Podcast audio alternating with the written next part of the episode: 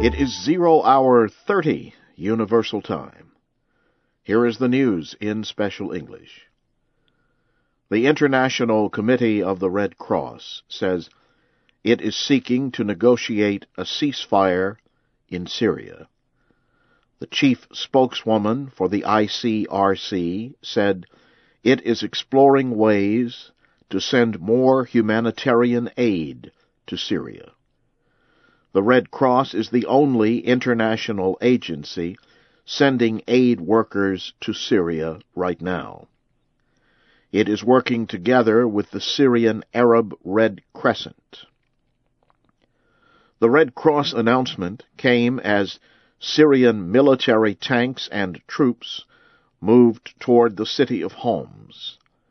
An activist in Homs said, "People fear new attacks on Baba Amr, an area controlled by rebels." He asked that women and children be permitted to leave safely. In Yemen, attackers bombed a voting station Monday in the southern city of Aden. Nearby, gunfire killed a soldier. The violence took place a day before Yemenis elect a new president. The vote is part of an agreement between Yemeni President Ali Abdullah Saleh and other countries in the area. Under the agreement, Mr. Saleh will end his 33-year rule and give power to Vice President Abed Rabbo Mansour Hadi. Mr. Hadi is the only candidate in the election. United Nations nuclear inspectors arrived in Tehran Monday.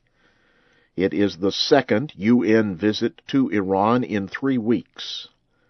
Iran's state radio said the inspectors from the International Atomic Energy Agency expect to meet with Iranian nuclear scientists.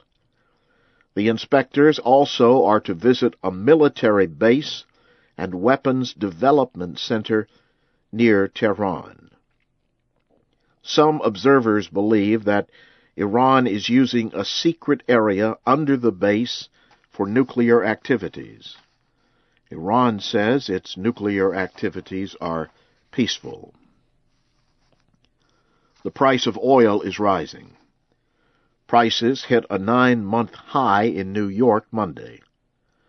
Traders are worried about a stoppage in oil exports from Iran. On Sunday, Iran stopped selling crude oil to British and French companies. On Monday, Iran threatened to reduce oil exports to other European countries. About 2/3 of Iran's oil is sent to Asian countries. Financial observers say economic growth in China and increasing tensions between Iran and the West will keep oil prices high. European finance ministers meeting in Brussels are set to approve a $171 billion loan for Greece. Greece agreed to a series of economic reforms in exchange for the loan. The French finance minister says the delegates at the meeting have all the elements for such a loan agreement. But the Dutch finance minister expressed concern about whether Greece would honor the economic measures it agreed to. He said international creditors should set up a permanent presence in Athens to supervise Greek government spending. Greek reforms include lowering the legal wage and ending thousands of government jobs. Many Greeks oppose the reforms. Demonstrators across the country have held large protests. You are listening to the news in VOA Special English. Albanian officials say at least one Albanian soldier has been killed in an attack on international forces in Afghanistan. Two other soldiers were wounded in the shooting attack. It happened in a village near the southern city of Kandahar. The troops were taking part in the opening of two schools there. The gunmen wore police clothing. The Albanian Defense Ministry says troops arrested 11 suspects after the incident. Reports from Nigeria say at least 20 people have been killed in fighting between soldiers and Islamist rebels in the city of Maiduguri. Medical workers and others say the dead are mostly civilians. The clash took place at a popular market. Nigerian military officials confirmed the fighting, but say there were no civilian deaths. They say security forces killed 8 attackers and safely exploded several bombs. The African Union and the Economic Community of West African States are sending a joint team to Senegal to try to halt violence there. Officials said one person was killed Sunday when protesters clashed with police. Senegal holds presidential elections next Sunday. The protesters object to President Abdullah Wad's effort to seek a third term in office. The Constitution limits presidents to 2 terms, but Senegal's High Court ruled that Mr. Wad can seek re-election because he was president when the term limit became law. South Korea held a military exercise near a disputed water border with North Korea on Monday. The training included artillery, shell, and helicopter exercises.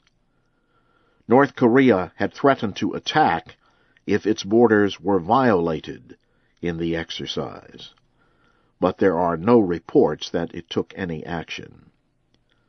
South Korea and the United States are to hold their yearly joint military training during the next few months.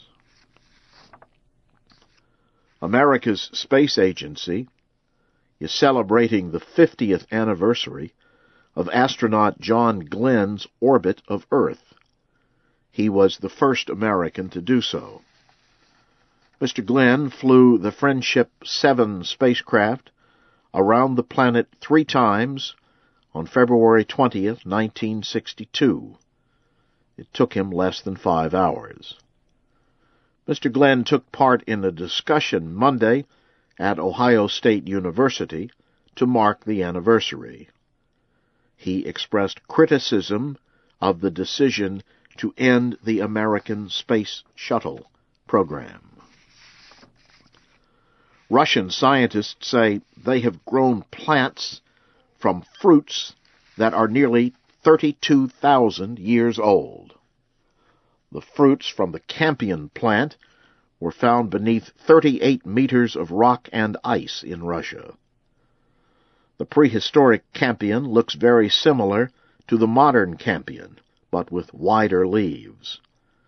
If confirmed, this would be the oldest plant ever to regrow from frozen seed. The research suggests a new path for research into prehistoric life. The Russian team used carbon dating to learn the age of the ancient fruits. The report was published in this week's issue of the Proceedings of the National Academy of Sciences in the United States.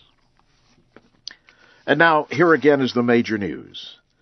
The International Committee of the Red Cross says it is seeking a ceasefire in Syria. In Yemen, attackers have bombed a voting station one day before presidential elections.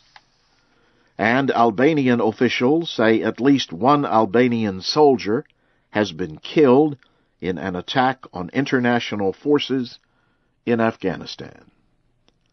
That's the news in VOA Special English. From Washington.